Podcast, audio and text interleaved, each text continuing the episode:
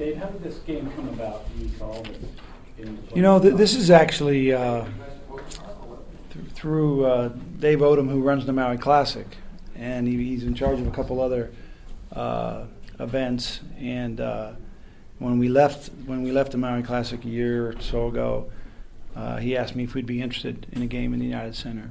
And then last, uh, about this time last year, I think, is when um, he was talking about. Uh, we had he had Northwestern in Illinois, thought he had Dayton, and then he wanted us to come, and so. And I think the game before us is it Dayton and Northwestern? Yeah. Is that the game before us? Yeah. So, uh, um, and you know, Dave, he's he's a he was an un- unbelievably good coach, and now he's kind of got that hard duty of having to be in charge of the Maui Classic. And he, through the process of getting to know him, he, he goes over there in June for a week, and I think he goes over there in September for a week, and then he's there for the tournament. So uh, he, gets, he gets to spend a few weeks in Hawaii. Maybe I'll try to get that gig. Good- good friends with that. Maybe I can be the heir apparent.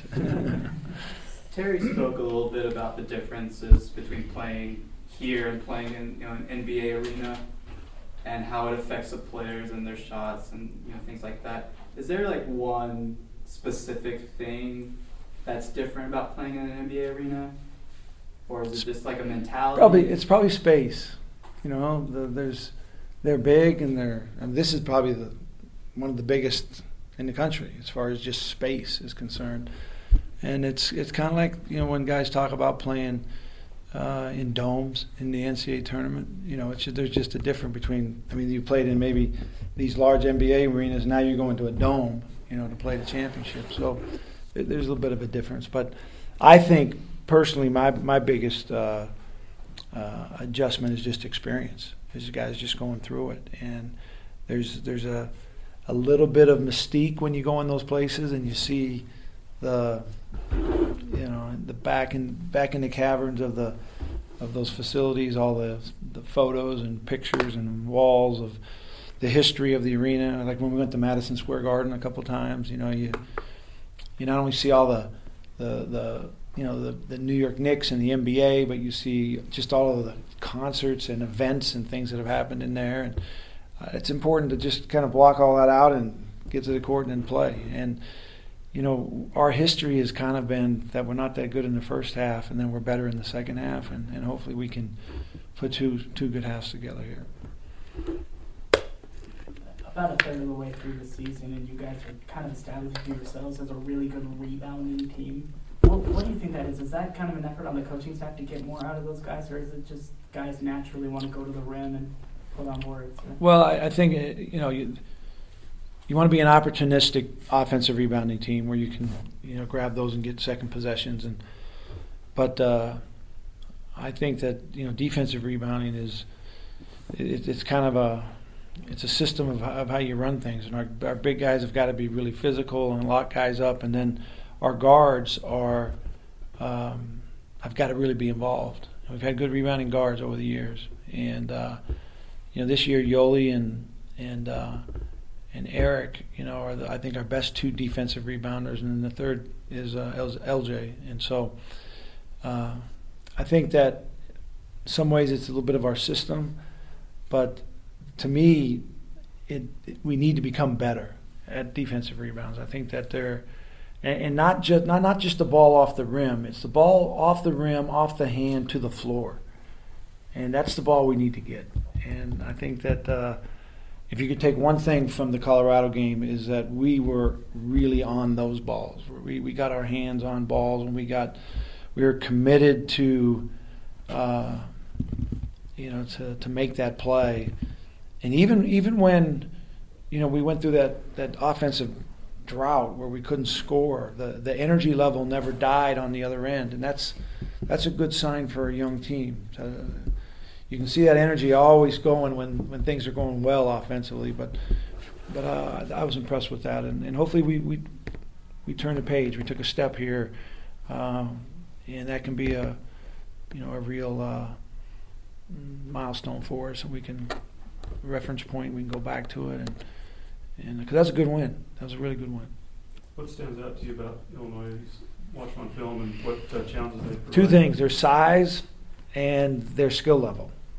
I mean, you, you, you assume that they'll be athletic. You're playing a, you know, a Power Five conference team, and and so, uh, but but you know they they played three or four six ten, six eleven guys. One six of the guy who starts six eleven, two eighty, big guy that is you know really.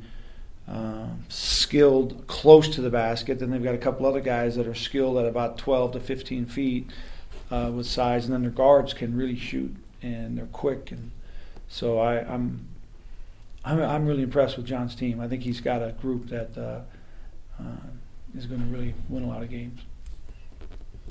How big is this team, is is this game as far as that resume building that you? Well, I, I think that you know those those things are always in the back of your mind. I don't want them to be in the front of our minds. I want the, the game plan and our ability to you know kind of duplicate the effort that we got for 40 minutes outside of our building. That's the, kind of the most important thing for me. And and I think if we duplicate that effort, that we'll win.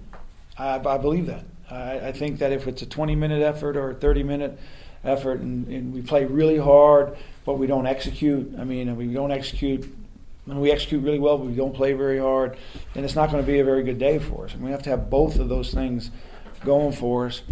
And, uh, you know, I, I, it's been a long time. I, I don't know if I've ever had it here uh, where the last eight, ten minutes, eight, nine minutes of a game that is highly competitive, one we really need to win, and we're playing with three freshmen and two sophomores on the floor. I, I, I don't know if because I, I, mean our teams have always been uh, laden. We, we've just had upperclassmen, and and that's uh, it surprised me when I watched. I watched it Sunday night, and then I watched it again.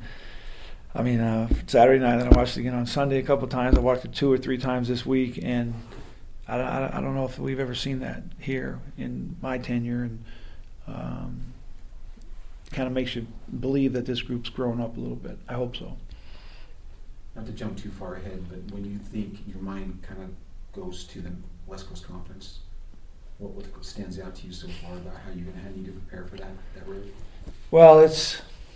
I mean, I think it's as good as it's ever been. And, you know, I think that with. Uh, you know, I don't think Gonzaga's ever been 10 and 0. Someone told me that the other day. It's the first time in the history of their program they've been 10 and 0.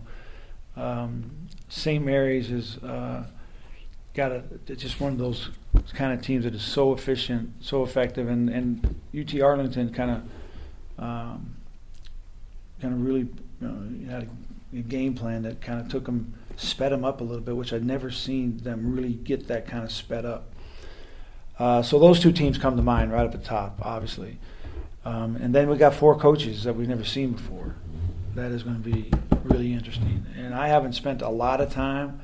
That's what probably the, the the holidays will be for me is trying to figure out these new guys and where we're going. But obviously, Santa Clara is the the most important thing on our mind once that gets started because that's our first game. You've talked previously about Eric Mika and sort of the challenges he faced having to learn new rules that the NCAA put in while he was on this mission. How would you assess through this point in the season um, just his ability to learn the new rules? And well, I was, I was surprised early. Okay, I was surprised early that it was such a problem as far as the foul issues. You got those two games in Vegas reminded me of years ago. I don't know if you guys remember. We went back to Brooklyn, and Brandon Davies got two fouls in the Florida State game and the Notre Dame game. You know, before it, we even started, it seemed like in the layup line, he got two fouls in both of those games and uh, but but I, I, I, and Eric had those same two two games kind of you know as far as the first ten minutes in uh, in Vegas, but I believe that he settled into. And, and there's going to be more games where he's going to have two fouls in the first half because it's a really physical game and guys are going right at him, and and he will you know continue to contest at the rim, especially as a second defender, where he can go straight up and straight down. And with that collision, there's going to be calls. You know, I think the most important thing and the most the best the thing that I'm impressed with the most is that we've played him with three fouls and he stayed at three fouls uh, for lengthy, you know, for a long time, lengthy minutes, and and that's uh, where you can see the improvement. I think. Your team as a whole, so you, you're coming off two really good wins. What difference have you seen besides what you just mentioned about Eric Mika defensively in your team in those wins? Well, I think I think that uh, defensively we're growing. Uh, we got guys in the right place a lot more often, but you can tell that we're still really thinking about being there instead of reacting once we get there, and that's where the improvement I can still really see with this group is not only being in the right place, but then making the play, making the get your hand on a ball, you know, be there and, and anticipate, you know, that next pass and deflect it a little bit, and then that's how you can you used to be able to, to kind of disrupt the timing of, of other people's offense by chugging the, the cutter, knocking the guy, you know, or taking him off a screen, and that supposedly is all out of the game. And so now you have to do it, you know, with with deflections, and because you got you still have to find a way to break the timing of their, you know, their offensive flow, or they're going to have the advantage. And so I think that's the key. Not only get to that spot but actually be prepared and ready to make a play. We saw Kyle on the bike most of the practice. Is he taking? Kyle will practice tomorrow. He'll practice tomorrow. He- He's on kind of a, a program right here. We're trying to control the, the swelling here, and uh, and and I think that uh, we'll get him out there tomorrow for a good run. He's fully prepared to play on Saturday. I wish he could practice a little bit more, but uh, he'll give us what he can. What about Elijah? Is he get close? Elijah's, uh, I'm going to say, week 10 days away from where we can actually get him out there and see how it responds. He's in kind of a resting time right now, uh, responding to a procedure that he had. Terry said you guys had changed the rims in the practice facility. No, no, that- but we- I, I was trying to get understood. We, we just bought, we, we uh, when we built the annex, okay, we couldn't duplicate the 1984 standards that we had in the Marriott Center, so we bought new ones. But we bought, so we bought new ones for the practice facility and for the Marriott Center, and they're they're basically the same uh, standard that, you, that that are, they cart all over the country for the NCAA tournament. They got a longer neck, so you've got more room on the baseline before you run into the standard, and then the rim and the backboard is a is a different. I mean, there's a whole bunch of different kinds you can purchase, but this one is uh, more similar to what's being used today in all these arenas because it's Because you're playing a lot more games in these neutral sites. Well just the, if the, the biggest thing is we purchased it in 2016 instead of 1984 They don't make those anymore. they're hard to find we looked around we we're looking for a vintage standard you know.